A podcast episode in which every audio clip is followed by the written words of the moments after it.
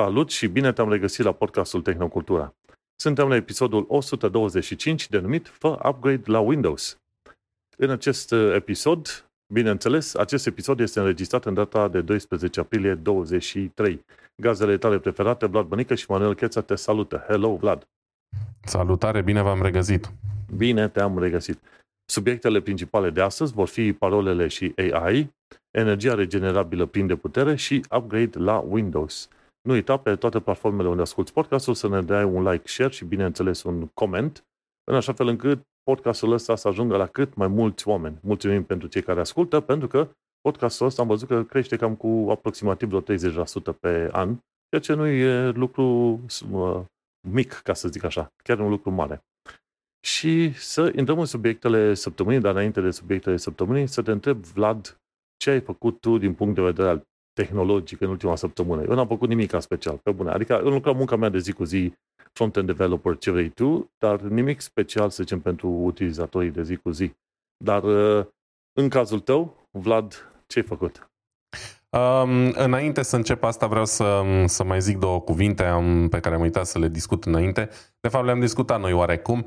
Um, referitor la ce am mai rugat în urmă cu uh, o lună, am specificat că pe uh, Reddit-ul nostru Tehnocultura, r slash Tehnocultura, am creat un, uh, un post um, sticky acolo sus, care se numește Subiecte două mii douăzeci și trei și unde vă încurajăm să um, ne sugerați um, subiecte de discuție pentru, pentru podcasturile viitoare. Um, am primit câteva sugestii, n-am uitat de ele, de astăzi începem să, să le discutăm. Uh, cam unul pe episod vor fi... Um, Oricum, dacă vă mai vin idei, nu uitați să le treceți acolo. Promitem că um, o să le, le atingem uh, pe toate și vă mulțumim că interacționați cu noi, bineînțeles. Um, ce am mai făcut eu în ultima săptămână, sau mai bine zis în ultimele două săptămâni, că săptămâna trecută am avut um, niște invitați speciale, am făcut un podcast în limba engleză, mă mir că mai știu să vorbesc.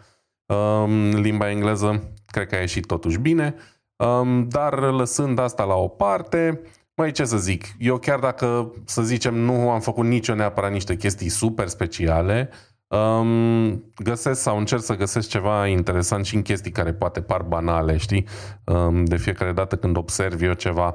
Și uite, de exemplu, weekendul ăsta um, a fost weekend prelungit, aici au fost uh, sărbătorile de Paști pentru catolici și evanghelici și au fost uh, zile libere și vineri și luni și atunci... Um, Um, am luat-o fain frumos pe nevastă mea, ne-am suit în mașină, am pus bicicletele electrice pe mașină și ne-am dus să facem o tură, deși a fost un pic prea rece, să zicem, pentru gustul nostru, a fost undeva la nouă, zece, unsprezece grade și un pic de vânt.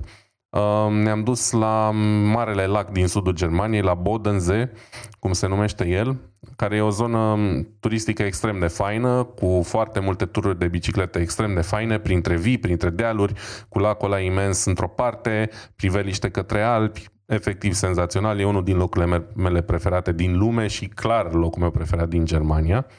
Și evident, fiind un, un oraș, mă rog, nu un oraș, ci o zonă atât de turistică, sunt câteva orășele în, în zona aia, unul dintre ele, de fapt cel mai mare oraș de pe lac din Bavaria, se numește Lindau și e un oraș celebru pentru faptul că e cumva construit pe o insulă în, în lacul ăsta, știi? Are așa un aer de minusculă Veneție, n-are canale, dar înțelegi tu ideea, e un lac, un, scuze, o insulă în mijlocul unui lac, în fine, interesant, drăguț, medieval. Bună, bună ideea aia, știi, să vizitezi, să te duci pe o insulă, pe un lac. La un moment dat mi se pare că era un lac care avea o insulă, care la rândul sau avea un lac și o altă insulă. Și există formațiuni din astea. Da, cu siguranță există. Asta e, e interesant pentru că cumva e atipic pentru Germania, știi? E în sudul Germaniei, e foarte aproape de Alpi și totuși sunt palmieri pe acolo și chestii de genul pentru că e un climat destul de blând, știi? E mișto. Dar referitor la partea de tehnologie, am văzut iarăși o chestie, după cum spuneam, care cumva în Germania a devenit banală, dar eu mă uit la ea prin prisma mea de român, care își dorește pentru România niște lucruri mult mai bune decât ce oferă ea în momentul de față la anumite capitole, cel puțin, și mă uitam la sistemul de dirijare al parcărilor. În general, fiecare oraș, minim oraș din Germania care se respectă, are chestia asta care se numește Parklight System și care e literalmente un sistem de dirijare a parcărilor. Ideea e că Evident, există multe parcări publice fiind foarte turistice în oraș, și fiind un oraș foarte turistic, și toate parcările astea sunt reprezentate pe indicatoare prin oraș. Da? La fel cum ai în Brașov un indicator care zice un, încotro e centru și încotro e grădina zoologică și așa mai departe. Aici sunt și indicatoare care îți arată încotro sunt parcările, dar nu îți arată doar încotro sunt, ci îți dau și detalii, inclusiv câte locuri de parcare sunt acolo. Da? O chestie care cumva pare banală și zici, bă, da, clar trebuie să fie așa. Dar uite, în România încă ne chinuim să implementăm, poate și pentru faptul că nu avem atât de multe parcări dedicate. Și mi-am dat seama cât de ușor e să ajungi într-un oraș, să te uiți pe indicatoarele alea și să zici, nu știu, primele două parcări, cele mai mari și cele mai populare, erau pline, dar a treia parcare, să zicem, ca rang din oraș, era aproape goală și indicatoarele foarte frumos îți spuneau exact câte locuri mai sunt, inclusiv îți spunea dacă sunt scumpe sau ieftine, nu zicea exact prețul, dar erau așa cu simboluri de euro. Trei, trei simboluri de euro, două și așa mai departe, ca să știi cam care-i prețul. Și când ajungi acolo, um, au început și ăștia în Germania din ce în ce mai mult să ofere posibilitatea de a plăti fie cu cardul, direct la taxare, fie cash sau prin, prin aplicație. Astea să zicem că le, le avem și în România, nu peste tot și nu ideal. Ideea e că a fost foarte, foarte ușor să, să ajung la parcarea aia, să știu exact câte locuri sunt.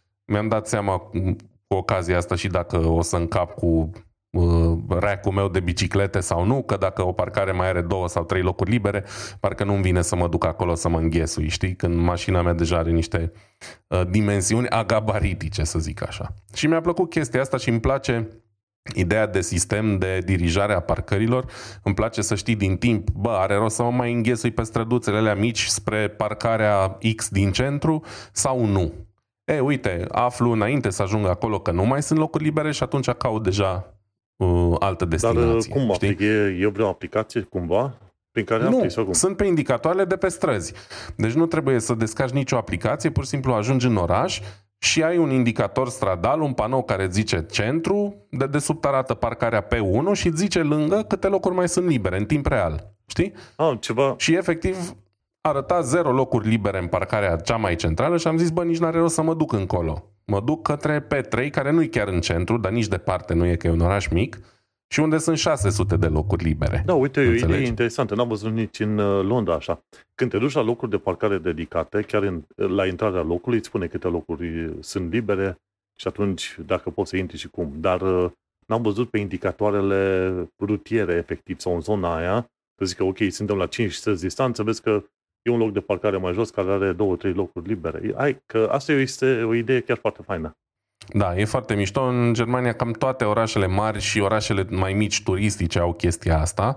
Um, și unde am locuit în, în urmă cu câțiva ani, în Heilbronn, care nu e neapărat cel mai turistic oraș, e un oraș de dimensiuni similare cu Brașovul, poate ceva mai mic, dar are câteva parcări supraetajate dedicate și prin centru și nu numai.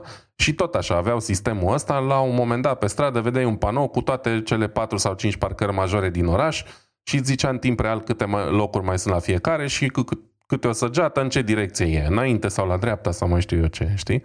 Și atunci, fără să, nu știu, fi nevoit să ajungi la fața locului și să constați că nu mai sunt locuri de parcare, poți să te orientezi un pic din timp și asta, evident, are ca consecință fluidizarea traficului, pentru că mulți oameni nu or să se mai înghesuie la parcarea cu zero locuri, când știi că la niciun kilometru distanță sunt șase sute libere, de exemplu. Știi? În fine, poate pare o chestie banală, dar mi se pare foarte interesantă și mi se pare o chestie care, deși e la mintea cocoșului, să spunem, e implementată în prea puține locuri. Probabil e mai costisitoare decât să nu o implementezi, dar e de mare ajutor, aia e clar. Um, tot tot vorbim de invenții din vest, așa, ce am văzut și pe aici că se face, la un moment dat te uiți la o clădire și ți se pare că e clădire de birouri, deconstruită în așa fel, dar în schimb aia e clădire de fapt de parcări, cinci, șase, șapte, opt etaje, știi? Și în felul ăsta ai da. clădirea de, de parcări și oamenii nu prea își dau seama, opa, de fapt asta e clădire de parcări, nu este de birouri și nu strici. Că în România am văzut că e o problemă mare cu parcările, de ce? Pentru că ei vor să se întindă pe orizontală, în loc să se ducă să iau o clădire da. din zonă, O, fin, o creează sau o construiește în așa fel încât să pare ca o clădire de birou, nu strică estetica locului și împinge pe toată lumea în clădirea respectivă. Mai avem un pic până acolo, din păcate, cum să zic eu, în România se merge încă prea mult pe mentalitatea investim prea mulți bani pentru câți or să scoate. Da? Când vorbim de parcări publice, nu trebuie să ne gândim la câți bani o să scoate investiția aia cash, pentru că nu totul trebuie să fie o afacere. Da? O parcare supraetajată cu multe locuri trebuie în primul rând să fie un serviciu adus turiștilor și cetățenilor unui oraș, care chiar dacă nu se va amortiza într-un an sau doi, va aduce beneficii pe alte părți. Reducerea congestiei, reducerea poluării, creșterea numărului de turism, relaxarea oamenilor, da, care vin în oraș, nu mai sunt frustrați, nervoși și așa mai departe, da, deci sunt multe alte beneficii. În fine, poate la un moment dat o să, o să se înțeleagă și la noi și o să ajungem acolo, dar am vorbit suficient despre parcări, mai vreau doar să spun că am cedat, am cedat presiunii impuse de mine însumi și de proastele servicii de telecomunicații din Germania și um, mi-am făcut un abonament din nou la telefon, o chestie la da, telefonia mobilă, chestie pe care mi-o jurasem că nu o să o mai fac. Știu, dar pe zis, care m-am văzut. Ai zis că nu o să da. faci, că nu-i treaba ta, nu vrei. Din păcate m-am, m-am văzut nevoit să fac asta din mai multe motive. Um, în primul rând a trebuit să schimb din nou furnizorul de telefonie pentru că cei de la Vodafone m-au practic tras în piept cu o chestie, nu o să povestesc prea mult despre asta. Ideea e că cu ocazia asta mi-am făcut și un upgrade la telefon, mi-am luat un iPhone paisprezece Pro, iarăși o chestie pe care nu o aveam în plan, dar dacă am schimbat abonamentul a fost cumva o ofertă prea bună ca să o refuz. În sfârșit am și eu date mobile suficiente, până acum le aveam cu țărita, trei patru gigabytes pe lună, extrem de puțin, pentru minim zece, unsprezece, doisprezece euro pe lună, foarte mult cât, pentru atât de puțin. Și cât plătești tu abonamentul acum, la, la ăștia? Acum, cu oferta asta pe care o am, plătesc undeva la treizeci de euro pe lună doar abonamentul um, pentru cincizeci de giga de date. cincizeci de giga de date sună mai bine decât trei sau șase cât aveam până acum. Și treizeci de euro pe lună, ce să zic, e cea mai bună ofertă posibilă. Evident, la asta se adaugă și telefonul pe care îl plătesc la abonament, așa a venit pachetul, în fine. Contează mai puțin. Ideea e că am un uh, iPhone paisprezece Pro și a venit la pachet și cu AirPods Pro, varianta a doua. Iarăși niște căști pe care am zis, bă, nu o să mi le cumpăr, că AirPods Pro, primul model pe care le-am deja, m-au cam dezamăgit. Dar așa au venit, au venit la pachet, nu prea puteam să spun nu, că oferta era destul de bună și atunci am zis, asta e, fie ce-o fi, trebuie să fac chestia asta. Și momentan ce pot să zic despre iPhone paisprezece Pro? Mai nimic, pentru că nici nu l-am scos din casă. Aștept încă să-mi vină husa. Mi-e foarte frică să-l scot din casă pentru că este totul din sticlă. E mai greu decât doisprezece Pro ăsta pe care l-am, dar asta l-am oricum în husă de când l-am luat. Și nu vreau să-l scot din casă fără husă. E foarte alunecos. E greu de manipulat fără o husă un pic aderentă în mână și efectiv stă, stă pe masă în, în living. Până mâine, cred că îmi vine husa comandată. Asta mai spune un lucru. Faptul că n-am nicio problemă să folosesc doisprezece Pro ăsta în continuare în timp ce telefonul nou nouț stă și putrezește pe masă, înseamnă că telefonul ăsta încă e suficient de bun și îmi îndeplinește toate, toate motivele, toate nevoile. Și cum e, în mod sigur e suficient de bun, dar noi suntem oameni. Și vrem să avem, vrem și, și noi o schimbare ceva din când în când. Acum nu înseamnă neapărat un iPhone paisprezece, dar la tine așa s-a nimerit. Și la fel fac și eu. Gândește-te, când iau un telefon nou, cel puțin în primele zile, săptămâni, întotdeauna când iau un telefon, iau și cu carcasă. Și nu, nu mă joc cu el decât după ce am carcasă. Dacă n-am carcasă, îl pun și eu deoparte, nu mă ating, nu nimic, știi? E ca un ou din ăla nefiert. Am grijă să nu îl stric, să nu îl scap, să nu îl sparg. Și asta durează, toată chestia asta, până când vine husa și după ce a venit husa, mă comport cu, așa cu grijă, că am o săptămână maxim și după aia mă uit la telefon, a, ok, e ceasul, arunc pe pat și gata, am plecat mai departe. Am uitat că e telefon nou și după o săptămână deja gata. Da, oricum mă simt mult mai bine când e, când e în husă, mai ales iPhone-ul ăstea, ultimele două, trei, patru generații sunt extrem de, de fragile, să zicem, și extrem de alunecoase, la propriu, extrem, extrem de alunecoase. Um, dar, da, am zis, dacă tot fac o chestie, mă duc all in, Ca să știu o treabă, măcar acum de bine de rău s-a schimbat legea în Germania. Data trecută când am promis că nu mai fac abonament a fost din cauza, inclusiv din cauza unor legi mult prea permisive aici în Germania, pentru că lobby-ul este extrem de puternic și corporațiile au reușit să facă, să întoarcă aproape totul în favoarea lor cumva.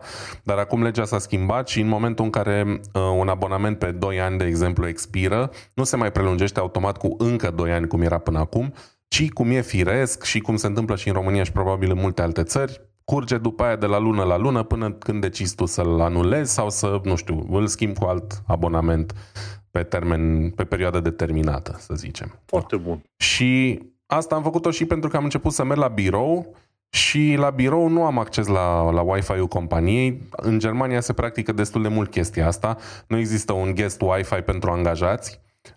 Singurul guest Wi-Fi e pentru invitații oficiali, să zicem așa. Și atunci dacă vreau să ascult un podcast cât muncesc sau să fac streaming de muzică, nu pot fără date. Și am zis, bă, asta e, știi? Eu când muncesc, îmi place să am niște muzică în căști, mă ajută să mă concentrez și deși am și descărcat în telefon suficientă, tot e bine să ai acolo posibilitatea să accesezi internetul și așa mai departe. Plus mai fac o pauză, mai văd o știre, una alta și așa mai departe. Deci avem nevoie de mai multe date și cumva asta a fost cea mai bună variantă momentan. Și ce să zic, sper să nu-mi pară rău, atâta tot. Și cum e, felicitări, era vremea probabil. Chiar acum vreau să fac și o mică paranteză. Am avut aproape trei ani iPhone Pro ăsta, doisprezece, scuze, atâta mai zic, aproape trei ani și l-am luat la mâna a doua. Deci era cazul poate să, să mă noiesc. trei ani de zile e un timp bun. După epoca modernă, când oamenii schimbă telefonul cam la doi ani de zile, dacă este să te uiți la toate statisticile, oamenii schimbă telefonul cam la doi virgulă cinci ani, ceva de genul ăsta. Tu, tu ești undeva în grafic, ca să zicem. Și, sincer, dacă am avea toți banii de pe planetă, probabil că am schimbat, am schimbat lucrurile astea în fiecare an, cu scuza că suntem la podcastul Tehnocultura și că trebuie să testăm cele mai noi chestii ever. Dacă banii n-ar fi o problemă, probabil le-a schimbat mai des de un an. Chiar dacă nu apar telefoane atât de, de des, dar apar atât de multe încât cu siguranță odată la, nu știu, trei luni n-ai putea să schimbi. Bine, e prea mare bătaie de cap să schimbi telefonul personal în care ai toate datele și pozele și așa mai departe atât de des. N-aș face, e glumesc doar. Și nu recomand nimănui să o facă. Da, exact. Referitor la internetul la muncă, aici, cel puțin în Londra, când te duci la o firmă, îți dă într-adevăr un guest Wi-Fi unde să te poți conecta să, sau poate chiar la Wi-Fi-ul de firmă în sine. Îți dă un user și parolă și te poți conecta acolo și e ok, e super mișto treaba asta pentru că n-ai vrea să stai pe dată mobile la o adică, știi? Și atunci e un lucru, e un lucru bun, cel puțin la tot felul de firme la care am lucrat eu, m-am putut conecta la Wi-Fi-ul de muncă. Și normal că n-am stat pe telefon, că m-am dus la muncă să muncesc, nu să dorm pe telefon, dar vreau să văd o știre sau să mai trimit un S M S, un S M S, un mesaj pe Messenger, treburi de asta, știi? Și o altă chestie Absolut. Ce vreau să pomenesc era legată de costul la abonamente. Am, de exemplu, în U K, am de la Vodafone și dau cât vreo treizeci și două de lire, ba nu, treizeci și cinci de lire, lire, treizeci și cinci de lire, pentru un abonament nelimitat date, nelimitat apeluri, nelimitat S M S-uri și, deci, ai treizeci de lire plus încă cinci lire să pot avea o sută de minute vorbite în afara U K-ului. Și la treizeci și cinci de lire să da, știi că e, e, okay. e un lucru chiar foarte bun. Îți dai seama, cu consumul meu destul de mic de date, când mă duc așa mobil, nu merg mai mult de, ce știu, cinci, maxim zece giga pe lună. Și o bună parte din datele alea sunt doar, ce știu, date de navigație pe Google Maps sau ceva de genul ăsta.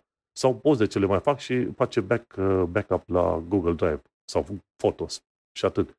Dar e un preț uh-huh. destul de bun, dacă vreau să mă gândesc bine, comparativ cu salariul de aici. Știi? Deci treizeci și cinci de lire, nelimitat totul. Ceea ce mi se pare o chestie faină. Abia au început să apară și în Germania abonamente nelimitate.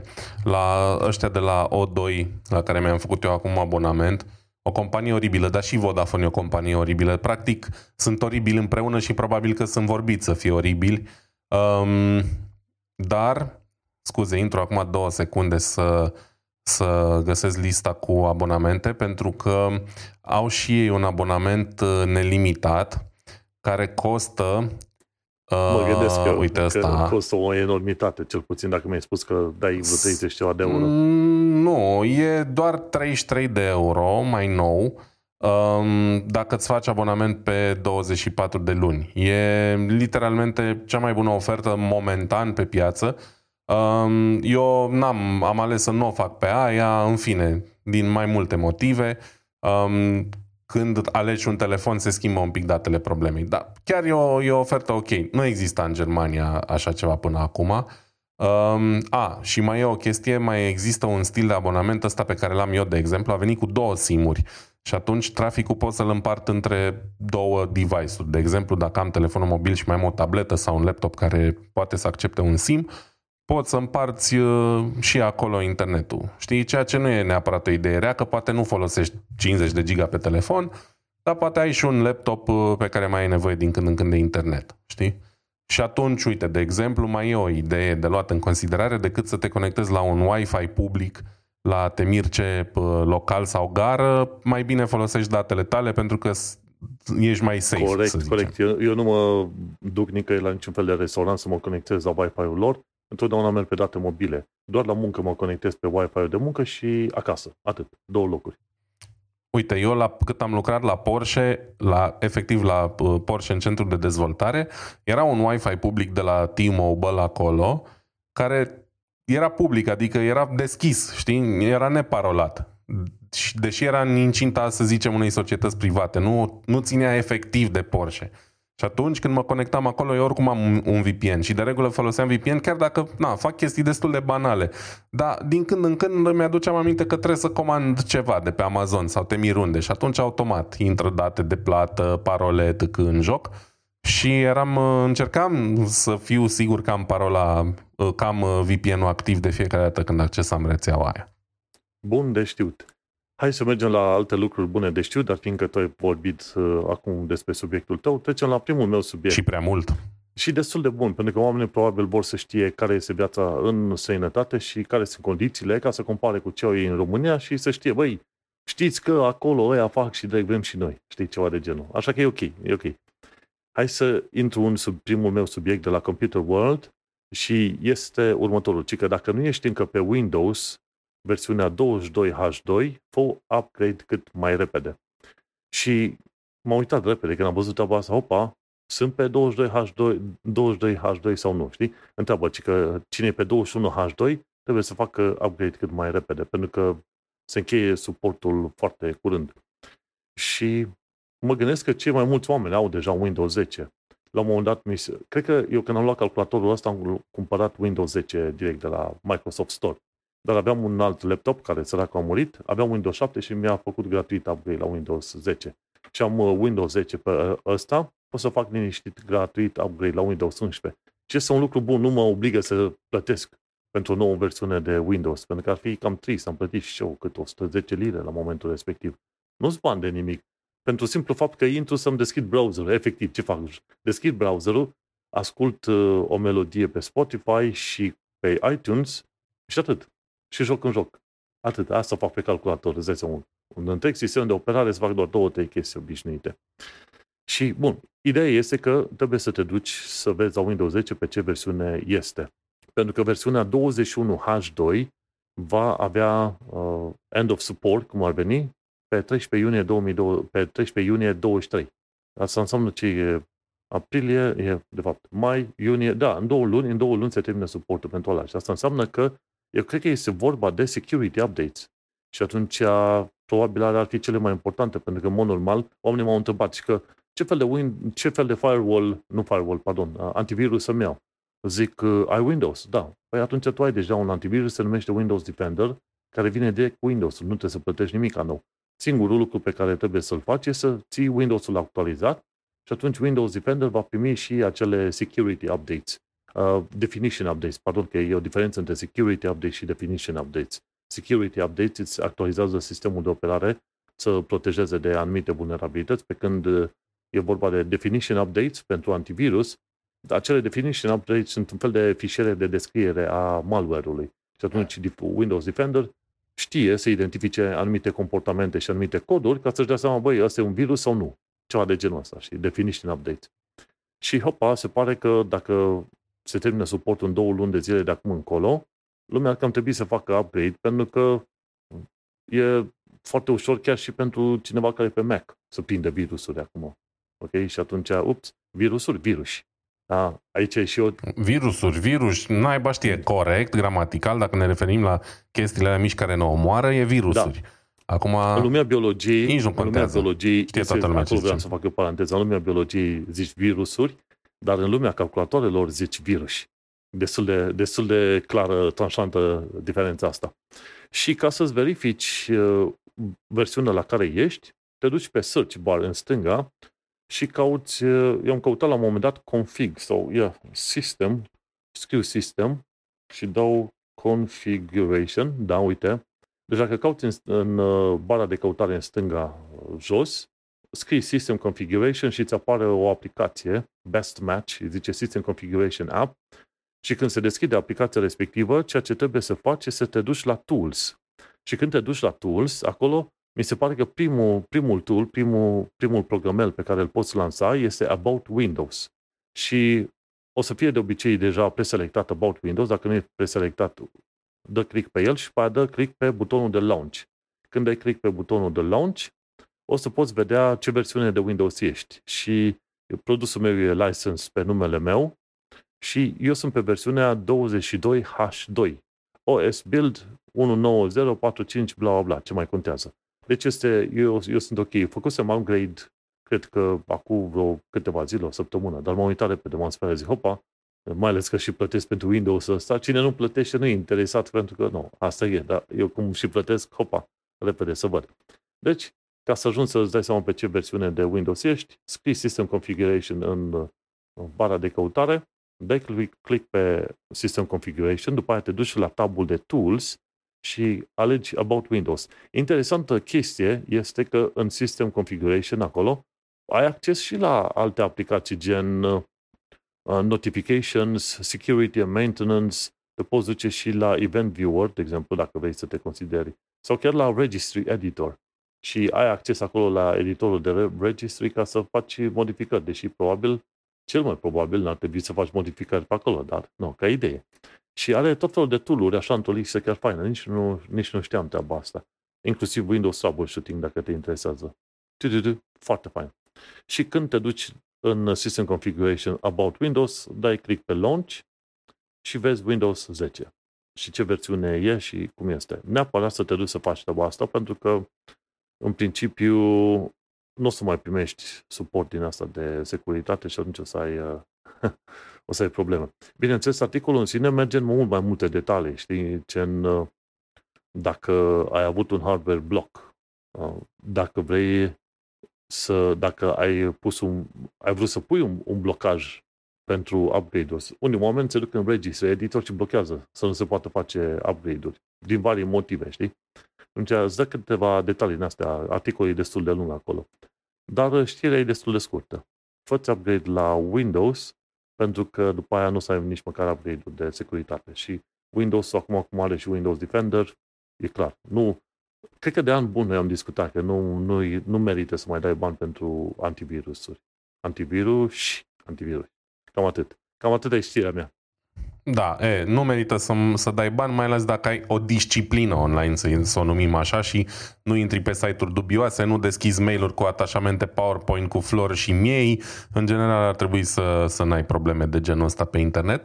Um, dar dacă tot vorbim de securitate, facem trecerea foarte lin la primul meu subiect, uh, din um, Digital Trends, care ne informează despre faptul, ceea ce era oarecum de uh, așteptat, că A I sau inteligența artificială uh, poate să-ți spargă cel mai probabil parola în câteva secunde. Deci, uh, pe lângă update de Windows, poate ar fi cazul să faci un update și la parole. Um, o firmă de cyber security numită Home Security Heroes a publicat un studiu recent um, despre cum um, uneltele de inteligență artificială analizează parole și apoi utilizează datele Um, analizate pentru a sparge cele mai comune parole um, folosite pe internet. Tool-ul pe care l-au folosit se numește PassGAN sau PassGAN um, și a fost um, prin intermediul acestui tool um, foarte simplu să-și dea seama de parole comune între patru și șapte caractere. la modul câteva secunde. Nici măcar nu contează dacă parolele astea sunt scrise cu literă mare sau literă mică, când vorbim de litere, sau dacă includ sau nu numere. Um, indiferent, deci cu cât erau parolele mai scurte, indiferent în combinația de litere de tipar sau litere mici și cifre, erau foarte ușor de spart. Ca o notă personală, parolele de patru, de patru caractere, în general, dacă mai folosiți site-uri cu care acceptă în două mii douăzeci și trei parole de patru caractere, uitați de ele, e clar că o să aveți o problemă. În general, de la opt în sus e standardul, acum am impresia, nu prea mai poți nicăieri nici șase, foarte rar, și n-ar trebui să ai o parolă atât de scurtă, din păcate în ziua de azi. Cum funcționează PassGAN ăsta de care vorbeam, folosește ceea ce se numește Generative Adversarial Network. Nici nu știu să traduc chestia asta în limba română. Ceva generativ și adversarial și o rețea. Uh, ideea e că funcționează destul de simplu. Uh, a fost um, alimentat tool-ul ăsta cu peste cincisprezece milioane de parole comune, parole care au fost luate din diferite leak-uri anterioare. Da? Se numește uh, setul de date R O C U, um, unde sunt adunate informații din leak-uri de securitate de la MySpace, de la Facebook și toate astea celebre care au ajuns la un moment dat pe internet. Ideea e că din atâtea milioane de variante um, cu care se alimentează, se hrănește și din care învață PassGAN ăsta, a fost foarte um, ușor pentru el să spargă parole de până la șase caractere aproape instant. Da? Deci aproape instant înseamnă literalmente o secundă sau două. Abia atunci când au apărut și simboluri, s-a lungit timpul ăla la ghici câte?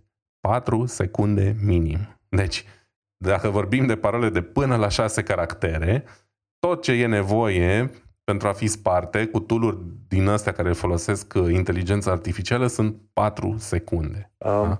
Gândiți-vă un pic ai, la chestia ai asta. Ai apucat să vezi mai multe detalii, că eu am citit tot ceva de genul ăsta, dar n-am avut chestie să mă bag în studiul respectiv, pentru că efectiv am fost leneș, nevoie mare, ok, dacă nici măcar n-am avut chestii de tehnologie în ultima săptămână. Dar eu, eu am întâ- niște întrebări din asta legate de ceea ce poate ai citit mai mult. Una la mână, uh, ei când au testat, cel mai probabil, au avut și niște detalii despre persoana care urma să fie targetată pentru parolă. Sau dacă n-au avut, al doilea lucru înseamnă că sistemul pe care l-au folosit le-a permis să introducă parola de mai de un milion de ori, de două, de trei, de cinci, de zece ori, știi? Pentru că pe site-urile obișnuite, când începi să bagi parola de două, trei ori, contul este blocat. De-aia zic. Da, evident, când se testează tool-uri de genul ăsta, nu cred că se testează uh, direct pe site. Se testează cine știe cum, da? E, pe ei nu interesează dacă site-ul te blochează după două sau trei încercări, ci cred că interesează efectiv, luând în considerare că treci de bypass, că faci bypass la chestia care după trei încercări îți cere un two-factor sau mai știu eu ce, cât ar dura efectiv să fie spartă parola. Nu, nu scrie că ar fi date personale despre persoane... Uh, despre da, persoanele hăcuite cunoscute, ci pur și simplu zice, bă, atâta durează, da?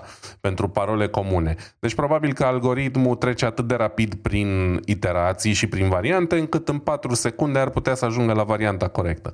Acum că site-ul nu îți permite să bagi atâtea variante, e partea a doua, dar știm bine că se poate trece la multe site-uri care oferă chestia asta, se poate trece peste. Adică eu am mai primit, nu știu, S M S de la PayPal, de exemplu, să dau un, un exemplu la întâmplare, prin care îmi zicea codul tău de verificare este cu tărică, dar eu nu făcusem nimic pe PayPal în ultima săptămână, știi? Deci cineva reușise practic să treacă de parola mea, poate dintr-un alt leak, poate naiba știe cum, dar nu e imposibil. Cred că asta în continuare, nu știu, nu sunt expert, dar cred că în con- nu e cea mai mare problemă asta pentru hackeri. Faptul că după trei iterații nu mai poți băga parola. Cred că problema mai mare e, bă, cum facem să spargem efectiv sau, știi, dacă faci brute force sau așa, de câte încercări avem nevoie până dăm de parola corectă. Sau cel puțin asta încearcă ei să testeze aici, știi? Um, dar... Ca contraexemplu din testul ăsta, o parolă de cincisprezece caractere care conține litere, numere și simboluri ar dura, spun ei, paisprezece miliarde de ani, inclusiv cu acest algoritm A I numit PassGAN. Deci, vezi, de la șase caractere în patru secunde la cincisprezece caractere în paisprezece miliarde de ani. Cam asta e diferența. Da? Îmi place că subliniază chestia asta aici pentru că mi se pare ușor de înțeles și pentru oamenii care nu sunt neapărat înclinați foarte tare în direcția asta, cyber security, nu știu ce, nici eu nu sunt un expert, știi? Și îmi place când se explică în termeni din ăștia foarte simpli. Bă, ai o parolă de șase caractere, în patru secunde e cineva în contul tău. Ai o parolă de cincisprezece caractere, nu o să intre niciodată, știi? Cam despre asta e vorba aici. Știu că e greu și eu mă văd în situația de a avea parole cât mai lungi, cu combinații cât mai mari de simboluri. Nu mai sunt în stare de mult să le țin minte pe toate la câte conturi am. De-aia folosesc Bitwarden ca password manager. La muncă folosesc KeePass și recomand tuturor să folosească unul din tool-urile astea pentru că sunt gratis. KeePass are dezavantajul că nu e în cloud, e doar local, dar e gratis și e foarte bun. Um, Bitwarden oferă și cloud și tot așa, nu costă nimic. Um, Ajutați-vă de tool-urile astea să rețineți parolele, e mult mai safe decât să ziceți, bă, o să păstrez o parolă simplă și scurtă ca să o țin minte. Nu.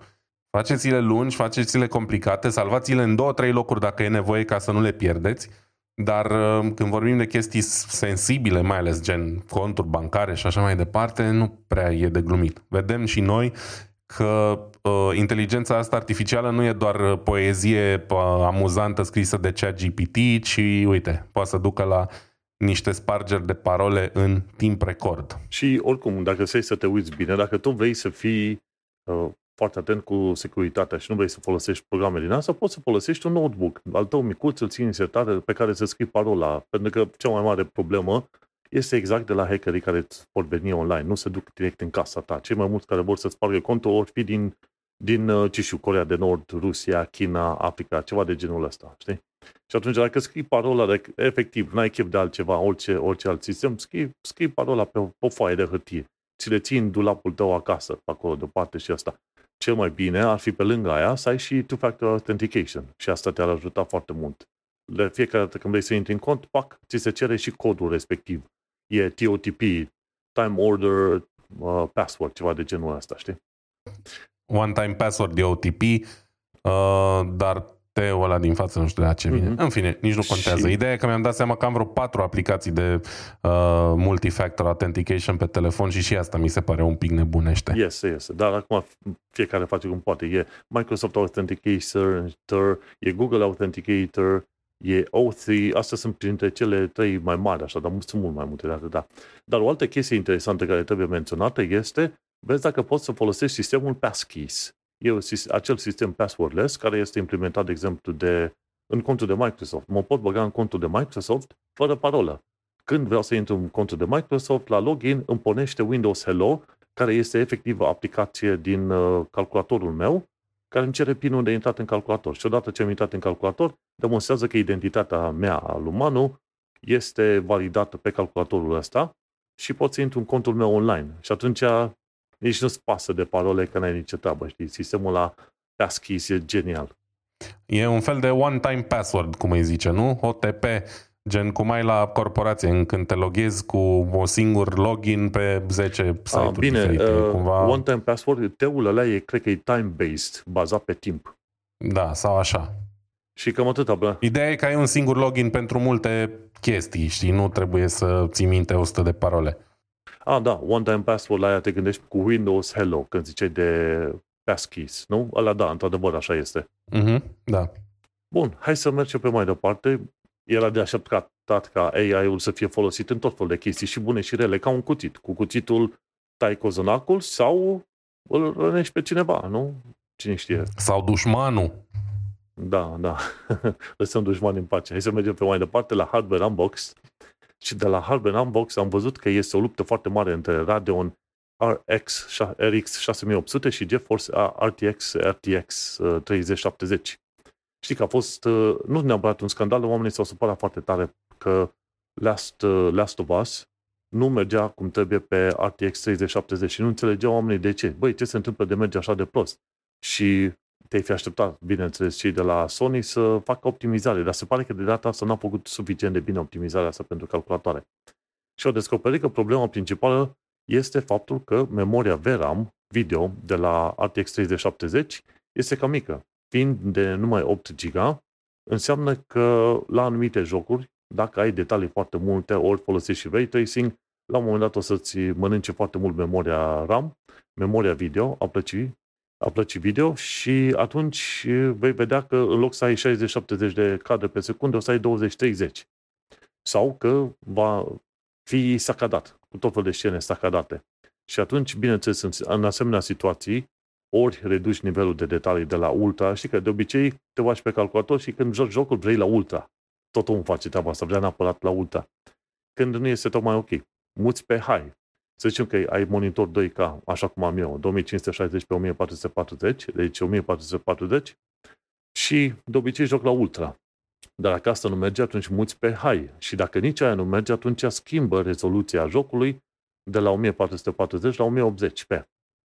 o mie optzeci, pardon. Și atunci ar trebui să îți meargă bine, pentru că nu îți va mânca acea memorie video de opt giga. Și chiar întrebau tipii ăștia de la Hardware Unbox. Acum, ce am avea nevoie, nevoie, ca minim pe viitor, în legătură cu, ce știu, jocurile video astea moderne. Și cumva, ideea generală se duce puțin mai spre șaisprezece giga de memorie, dacă vrei să joci la ultra. Cred că an bun de acum încolo poți să joci la high settings, dar trebuie să ții minte că trebuie măcar opt giga de memorie video la jocurile, pentru tot felul de jocuri. Și vrei calitate, știi că mai toată lumea se duce deja pe monitoare doi K. Deși nu este absolut nevoie, sincer, poți să mergi pe Full H D an bun de acum încolo, mai ales la, în funcție de distanța la care stai față de monitor, nu? Dar a fost interesant de văzut că R X șase mii opt sute de la Radeon a bătut R T X treizeci șaptezeci în jocul ăla, Last of Us, cel puțin în jocul ăla, pentru că are șaisprezece giga de memorie video. Și știu că de obicei A M D a oferit la plăcile sale video întotdeauna memorie video destul de mare, comparativ cu Nvidia sau alții, știi? Și a fost interesant să văd acum comparația asta și cât de sacadat era jocul într-adevăr. Eu am un treizeci optzeci, dar am zece giga. Și ci că nici ăștia nu ar fi tocmai suficienți pentru un joc ala dacă vreau să joc la ultra settings. Trebuie să spunem și pe aia dreaptă, jocul e foarte prost optimizat, pentru că vorbim de un joc care trebuie să cauda, cred că se apropie de zece ani, ceva de genul. Eu înțeleg că a fost cumva grafica adusă la zi, între ghilimele, dar asta de regulă nu înseamnă decât că au fost niște texturi, au fost create niște texturi la rezoluție mai mare. Uite, exact. Deci a fost lansat The Last of Us în paisprezece iunie două mii treisprezece pe PlayStation trei. Oho, înțelegi? Da. Deci este vechi de, e vechi de două generații jocul ăsta. Eu l-am jucat, primul The Last of Us l-am jucat pe PlayStation trei și doar The Last of Us Part doi l-am jucat pe PlayStation patru. Da? Deci din nou, grafica este oarecum adusă la zi, dar tot vorbim de un joc de zece ani. Asta arată o optimizare proastă și cred că un, un rateu din partea uh, Sony, dacă mă întreb pe mine, pentru că God of War, de exemplu, um, care e un joc mult mai nou și care e mult mai arătos, funcționează foarte bine, chiar și pe plăci video cu opt giga de RAM. Acum, părerea mea e că ar trebui ca Sony să-și repare un pic problema înainte ca, să, ca noi să sărim repede și să schimbăm plăcile video cu ceva cu șaisprezece giga de RAM. Asta cred eu. Da, asta e clar. Aia și ziceam la început, ok, se pare că Sony a avut o mică problemă de optimizare, dar te face să te și gândești pentru viitoarele jocuri. O uriașă problemă de optimizare. Sunt mai, sunt mai, mai diplomat așa. Dar ca idee ne gândim și la viitor și e posibil că dacă tot vrem detalii și mai multe și mai tari și mai faine, într-adevăr, să mergem pe ceva mai multă memorie video. Joc jocul, tot fel de jocuri pe R T X treizeci optzeci și din când în când placa asta video țipă, urlă foarte tare, pentru că aproape că nu face față. Bineînțeles, folosești și ray tracing din când în când, pentru că nu, e la modă. Dar, sincer, dacă jocurile nu sunt bine optimizate pe ray tracing, nu o să văd prea multe detalii așa de faine, pe cum mi-ar conveni mie să le văd. Nu știu dacă ai văzut de curând, în Cyberpunk au început să implementeze modul ăla, gen Psycho, Ray Tracing, ceva de genul la super, ultra, și la care abia un R T X patruzeci nouăzeci face față. E nebunie, așa că probabil lumea s-ar duce, ar merge foarte bine să se folosească de un Radeon R X șase mii opt sute sau de la ăla încolo, știi, dacă vor ceva de calitate și să, să facă skip la R T X-urile astea. Bun. Um, că hai să mergem mai departe. Uitasem, scuze. Arte, sau mai vrei să zici ceva? Scuze. Un, ultim, un mic anunț legat de jocuri video, că l-am pus aici. Cine are cont pe Epic Store, să știe că Dying Light este gratuit până pe treisprezece aprilie. Acum suntem în doisprezece, azi și mâine. Dying Light încă mai este gratuit. Eu mi-am luat jocul. Deși îl cumpărasem, l-am în, în ălalaltul, în Steam Store, l-am luat și pe Epic, pentru că, cine știe, poate pe viitor vreau să-l joc și e posibil că Dying Light o să fie oferit și cu varianta de Enhanced Graphics, cum ar veni.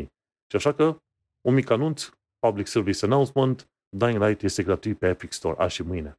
Bine de știu, dacă e gratis, mă bag, chiar dacă Dying Light nu e pe lista mea de jocuri, dar gratis e gratis, n-avem ce comenta.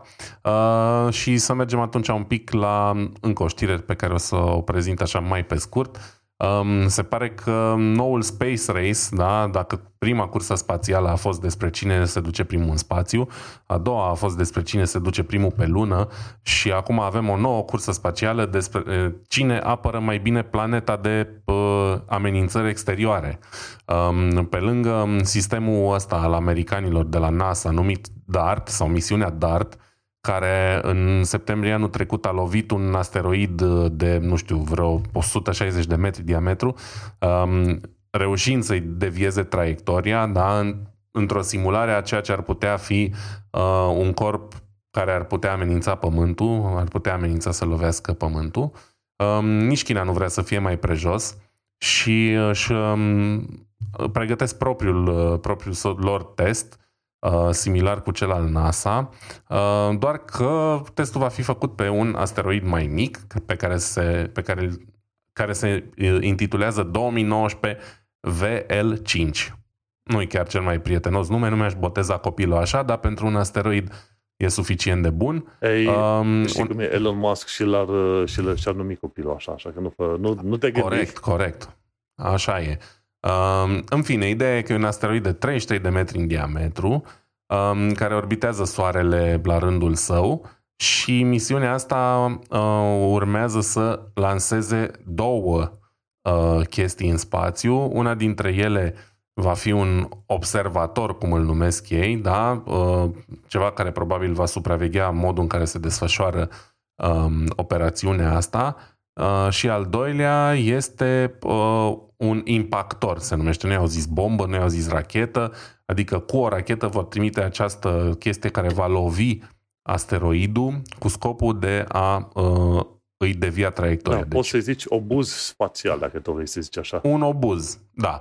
Deci ei nu doresc neapărat să distrugă corpul respectiv, poate nici nu știu exact din ce e făcut și ar fi foarte greu să îl distrugă efectiv, ci um, își doresc să devieze traiectoria, spune aici, cu trei până la cinci centimetri. Deci îți dai seama cu ce viteză și ce forțe sunt la mijloc acolo, dacă ei speră să poată devia cu trei până la cinci centimetri traiectoria unui, unui corp ceresc, da?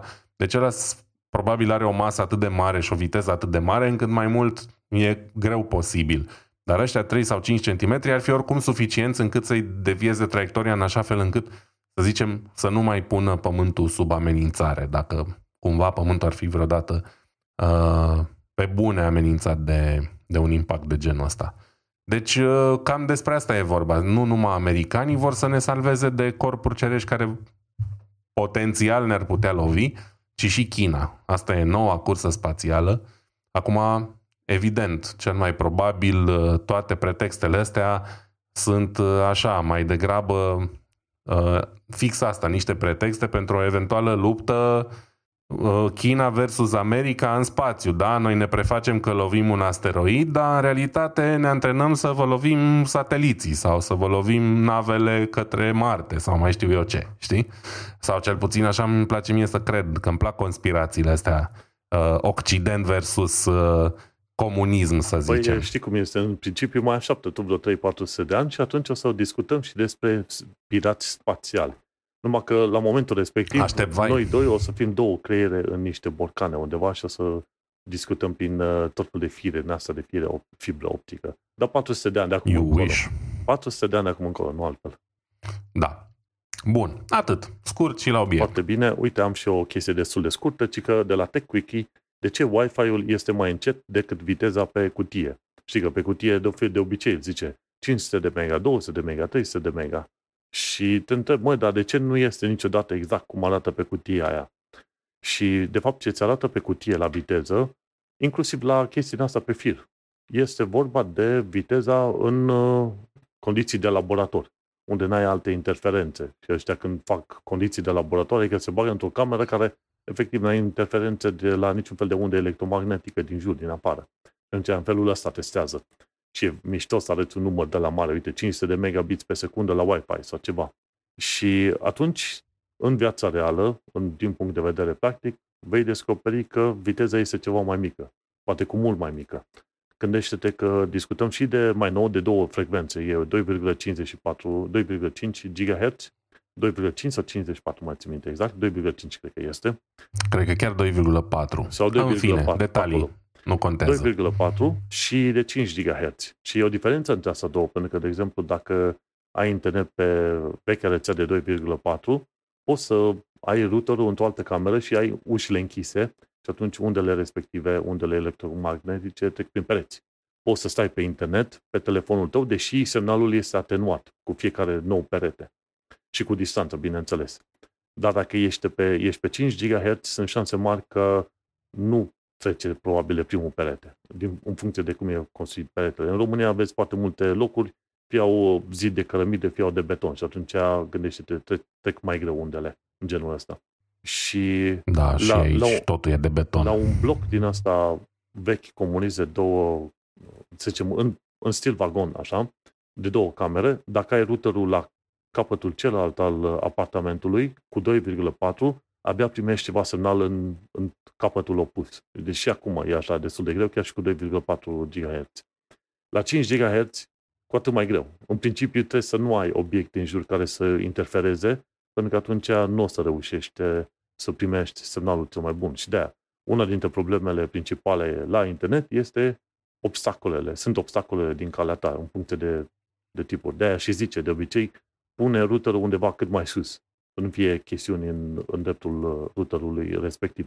Și cam asta explica. Prima ar fi obstacolele. Un alt motiv pentru care nu funcționează așa cum trebuie este că nu ai condiții de laborator. Există tot felul de, să zicem, interferențe. Pentru că tu ai routerul, mai e cineva, un alt vecin care are router și atunci undele electromagnetice, semnalele radio, interferează unele cu altele. Deci chiar dacă nu te poți conecta pe routerul omului respectiv, undele electromagnetice sunt oricum propagate de jur împrejur, știi? Și apare interferențe pe acolo, vrei, nu vrei, înțelegi? O altă situație este faptul că folosesc mai mulți oameni în același timp acel router al tău, pentru că îți dai seama, nu e, ai o anumită lățime de bandă, aia se împarte între mai mulți oameni. Și atunci, normal că nu o să mai aibă toată lumea exact aceeași viteză, dacă e să te hotărăști pe acolo. O altă problemă la routere este că se, sub, se pot supraîncălzi. Din când în când și routerul meu trebuie să-i dau un restart. La un moment dat nu mai face nici conexiunea, nici viteza nu mai este suficient de bună. Și așa, astea ar fi câteva motive principale pentru care, într-adevăr, Wi-Fi-ul de cu... cifra aia care o vezi pe cutie e doar chestia aia de laborator maximă, posibilă și probabil teoretică la care poți ajunge. Dar ar trebui teoretic, dacă stai să te uiți bine, ar trebui totuși, când te conectezi, să fie aproape de suma respectivă. Poate un zece la sută diferență, poate maxim un douăzeci la sută diferență, dacă ești pe, pe linie directă, știi, line of sight, cum s-ar spune. Deci, ok, e mai puțin, dar nici nu trebuie să fie cu mult mai puțin, dacă stai să te gândești așa.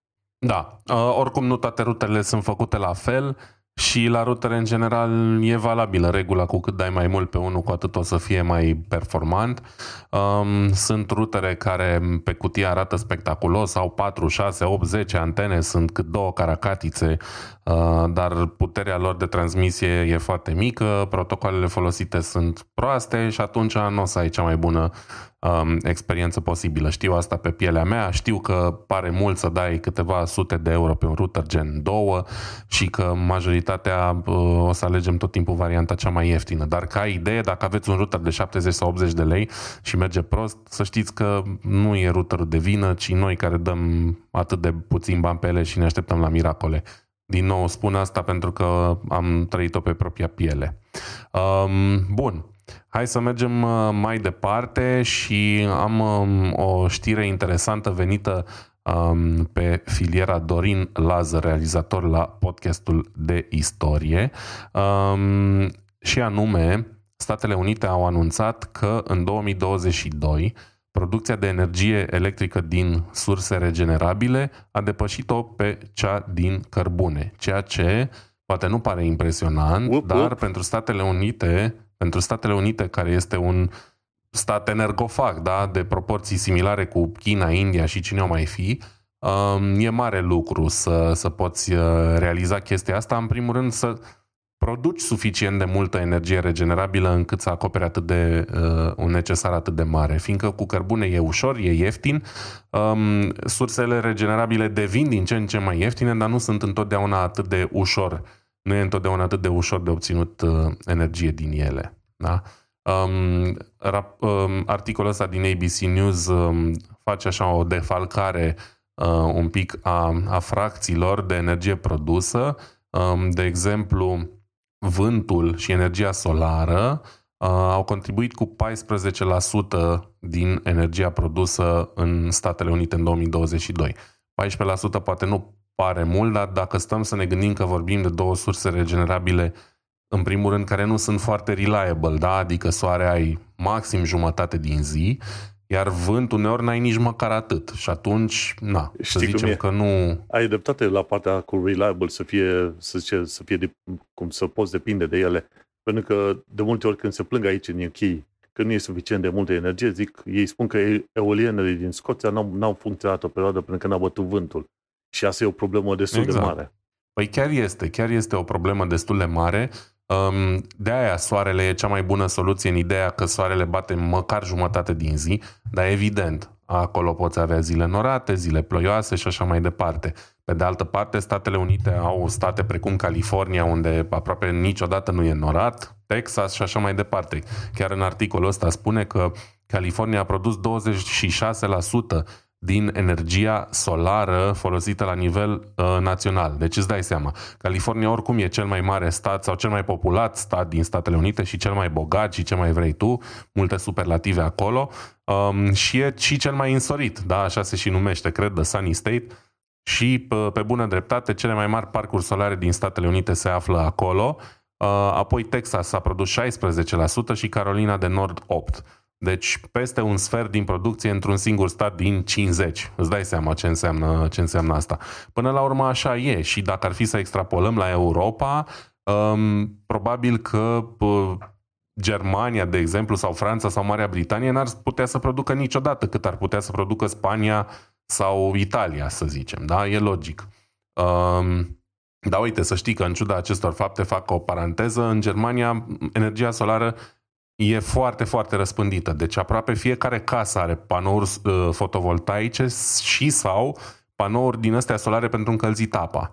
Uh, construcțiile noi, oricum, nici nu se pune problema. Toate au ferme cu uh, acoperișuri vaste, deci peste tot pe unde întorci capul, toată lumea are panouri solare.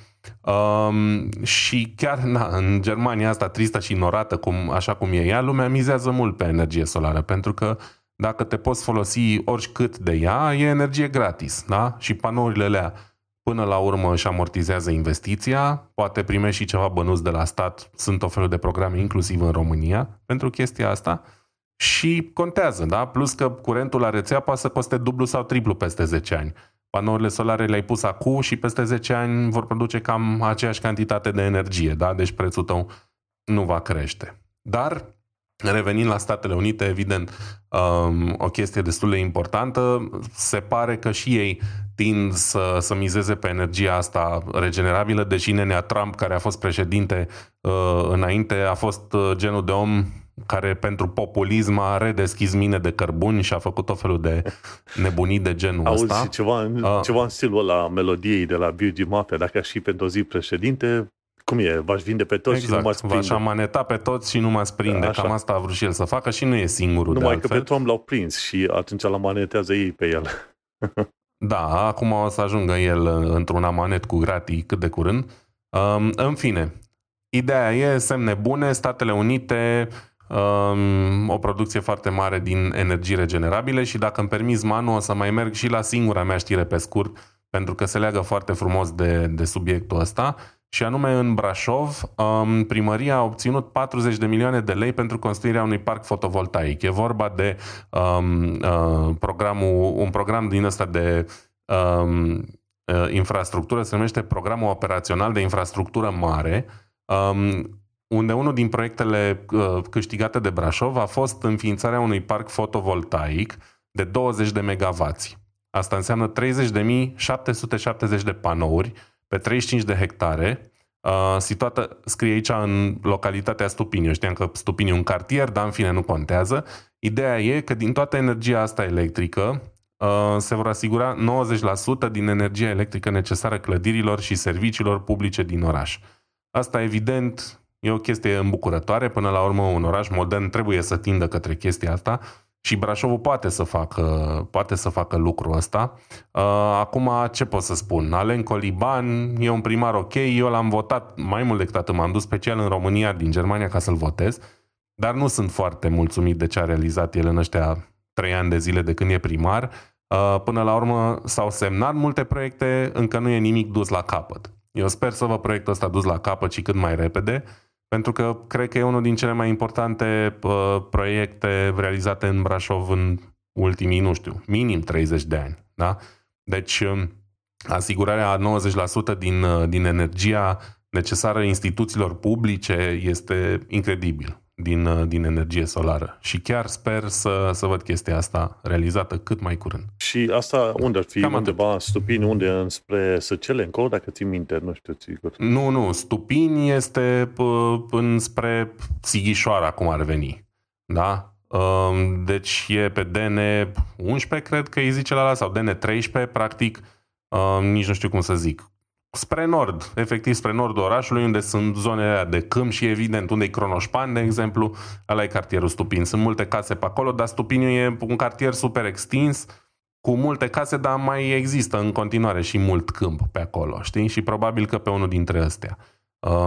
Pe mine mă bucură. Oricând văd panouri solare, văd progres, evoluție și văd o șansă pentru viitor. Știi unde trebuia așa să pună? Că tot în partea de dinspre nord este și groapa de gunoi. Să pună peste groapa de gunoi. De ce nu? Dacă ar fi fost fezabil, până la urmă nu văd nicio problemă în asta. Oriunde le-ar pune, sper să se pună, pentru că m-am săturat cumva să văd multe proiecte din astea semnate pe hârtie și ne lăudăm cu ce contracte am semnat și nu ducem nimic la bun sfârșit sau le ducem la zece ani față de termenul inițial propus de finalizare, știi? Deci multă putere de muncă vă dorim și să vedem proiectul ăsta implementat la timp. Bine, hai să trecem la știrile pe scurt. Una dintre știrile pe scurt vine de la Web Design Museum. Îi urmăresc pe Twitter pe ăștia de la Web Design Museum și au chestii foarte interesante. Una dintre ele este faptul că în aprilie acum se împlinesc douăzeci și opt de ani de zile de când a apărut Opera Browser. Uh, Opera Browser e fain să ai ca alternativă, dar l-am folosit de probabil două trei ori în toată viața mea. De când există browserul ăsta, dar m-am bucurat și mă bucur în continuare să știu că există alternative pe acolo. Și în momentul de față se consesc tot felul de alternative la Chrome, la Firefox și așa cum au existat înainte alte browsere super mega tari care au fost detronate, în mod sigur vor fi și astea, și Chrome, și Chrome-ul și Firefox-ul vor fi detronate mai devreme sau mai târziu. De-aia mă uit întotdeauna, ok, ce se mai întâmplă dincolo de, de vârful dealului, cum ar veni. douăzeci și opt de ani de zile de Opera Browser. E foarte interesant. Deocamdată Opera are, cred că, sub zero virgulă unu la sută din, ce știu, din totalul de utilizatori de internet, așa că sărăcuți oamenii. Un alt lucru tot de la Web Design Museum, ce l-am aflat de curând, este că se împlinesc douăzeci și șase de ani de zile de când a fost organizat grupul W A I. W A I este Web Accessibility Initiative. Și ăsta este grupul care efectiv se ocupă de stabilirea standardului de Web Content Accessibility Guidelines, standardului de accesibilitate pe internet. Ceea ce este un lucru foarte bun, pentru că dacă n-ar exista acel standard, oamenii și-ar construi site-urile în cele mai rele moduri cu putință. Și și acum și-au construit oamenii site-urile. Și acum și înainte, nu? Gândește-te la Flash, site-uri Flash, Dreamweaver și alte prostii de genul, în care site-urile erau efectiv oribile și că păreau faine ca design, erau oribile, erau. Și așa că, uite-te că e bine că există un, un grup fain ca cei de la W A I. Și dacă ești curios, poți să dai click pe link-ul ăla, cum arăta site-ul Blockbuster în nouăsprezece nouăzeci și șase. Și e interesant de văzut cum mai arătau site-urile pe la vremea aia, două mii, două mii și ceva. Eu intrasem pe internet în perioada aia, două mii, două mii unu, două mii doi. Și așa arăta site-urile. Acum, dacă te uiți la un site din ăsta, zici, ok, e din epoca foarte veche, foarte, o veche epocă apusă, ca să zicem așa. Și fain, e fain de văzut unde suntem noi acum față de cum eram înainte. Îmi place să mă uit din când în când la perspectiva asta istorică. Un alt punct de la Universe Today. Harta vulcanilor de pe Venus. Ci că sunt pe Venus, au reușit să facă oamenii de știință o hartă cu optzeci și cinci de mii de vulcani pe Venus. Și sunt unii vulcani, dacă te uiți pe harta respectivă, sunt unii vulcani care au cinci kilometri în diametru și sunt activi. Îți dai seama ce înseamnă viața pe Venus? Acolo este iadul în mod real. Deci dacă probabil ai gândit un iad în care să sufere oameni, animale, ce vrei tu, ăla ar fi pe, pe Venus. Și mi se pare că ar trebui să, să fie lansate una, două misiuni anul viitor sau în celălalt an ca să urmărească Venus mai de aproape. Dar fiindcă este atât de ostilă planeta respectivă, oamenii au renunțat în a verifica planeta cu, din, din tot amănuntul, înțelegi? Cât? Temperaturi de patru sute de grade, atmosfera de acid sulfuric, probabil că n-ai vrea să trăiești pe acolo. Bun. Ultima știre scurtă pe astăzi vine de la The Verge, Twitter go crazy. Și este vorba de faptul că nu, la un moment dat Twitter limita orice fel de link în statusuri către Substack. Substack este un fel de e-mail, să zicem, newsletter. Și sunt foarte mulți oameni care s-au mutat pe Substack. De ce? Pentru că oamenii au redescoperit dragul de a citi newslettere în e-mail și dragul de R S S feeds. Ok? Nu mai vor și să dacă fie... îmi permiți, da. Dacă îmi permiți să te întrerup pe scurt, mulți jurnaliști independenți s-au mutat pe Substack. Că cumva fix de acolo a pornit tot scandalul, de la faptul că au blocat practic accesul către surse ok de informare, să zicem. Da, și asta e marele plan al lui Elon Musk de a fi, ce știu, mare șef pe Twitter, să facă el ce vrea acolo, să blocheze accesul la competiție. Dar ori gândește-te, legea pe internet e întotdeauna. Dacă tu mă blochezi să intru pe undeva, eu în mod sigur intru acolo pe alte căi. Asta e punct. Deci, e, e doar un fel de comportament, asta, comportament din ăsta nesportiv, cum s-ar spune. Știi? Și, bineînțeles, nu știu dacă ai mai aflat de curând, Twitter este numele de brand, dar Twitter ca firmă nu mai există. A fost redenumit în X Holdings sau ceva de genul ăsta. Și această firmă X a fost atașată de X Corporation, care X Corporation este un, un fel de parte a conglomeratului de X Company sau ceva de genul ăla, știi? Deci totul e numai X. Credeam că e firma care a făcut pe X-Men. Da, e, e X-Man, e, pentru că e Elon Musk e unul singur și e X-Man. Înțelegi? Doar așa în cazul ăla. Și e unic. Dar, no, teoretic, el vrea să facă din Twitter un fel de everything app, cum este Waymo și altele de genul în China. Ideea nu este rea, nu este sigur că face treaba asta în modul cel mai bun posibil, înțelegi? Iar dacă ești pe o rețea de socială și blochezi anumite linkuri către alte rețele, este o chestie nesimțită. Și oamenii cumva o să ține minte treaba asta, știi? Dar, deocamdată, eu folosesc Twitter-ul mai mult ca un fel de newsletter, să zicem, reader, și arunc link-urile mele pe acolo. N-am, dacă Twitter-ul pică mâine, dacă Facebook-ul și toate, tot ce înseamnă rețele sociale pică mâine, eu o să fiu fericit. N-am nicio treabă. O să fiu total pe lângă, efectiv. În fine, cam asta este toată istoria cu Twitter-ul nostru, cel de toate zilele. Vreau să te întreb dacă ai ceva, un, un shameless plug, ceva de genul ăsta. Um, nu, nimic nou. Digit analog pe YouTube, cam atât. Faceți sport, faceți donații, citiți cărți. Cool. În cazul meu, mă găsește lumea pe manuel cheța punct com, unde am podcastul Un Român în Londra și chiar îi spuneam lui Vlad astăzi. Noi suntem aici la episodul o sută douăzeci și cinci, care este ceva mai puțin de jumătate decât numărul de episoade de la Un Român în Londra, unde am două sute cincizeci și cinci de episoade deja. Podcastul ăla intră liniștit în... Am și uitat anii. După o vreme nu mai țin minte câți ani. În două mii șaisprezece, suntem în douăzeci și trei, intră pe anul șapte liniștit. La un moment dat și uiți anii, nu mai contează, știi? Dar aia vreau să zic, mă găsești acolo cu podcastul Un Român în Londra, unde abere și o dată pe săptămână legat de ce-am mai descoperit-o în ultima săptămână în U K. Și cam atât. Îți mulțumim că ne-ai ascultat, noi ne mai auzim pe săptămâna viitoare. Baftă! Numai bine, ceau!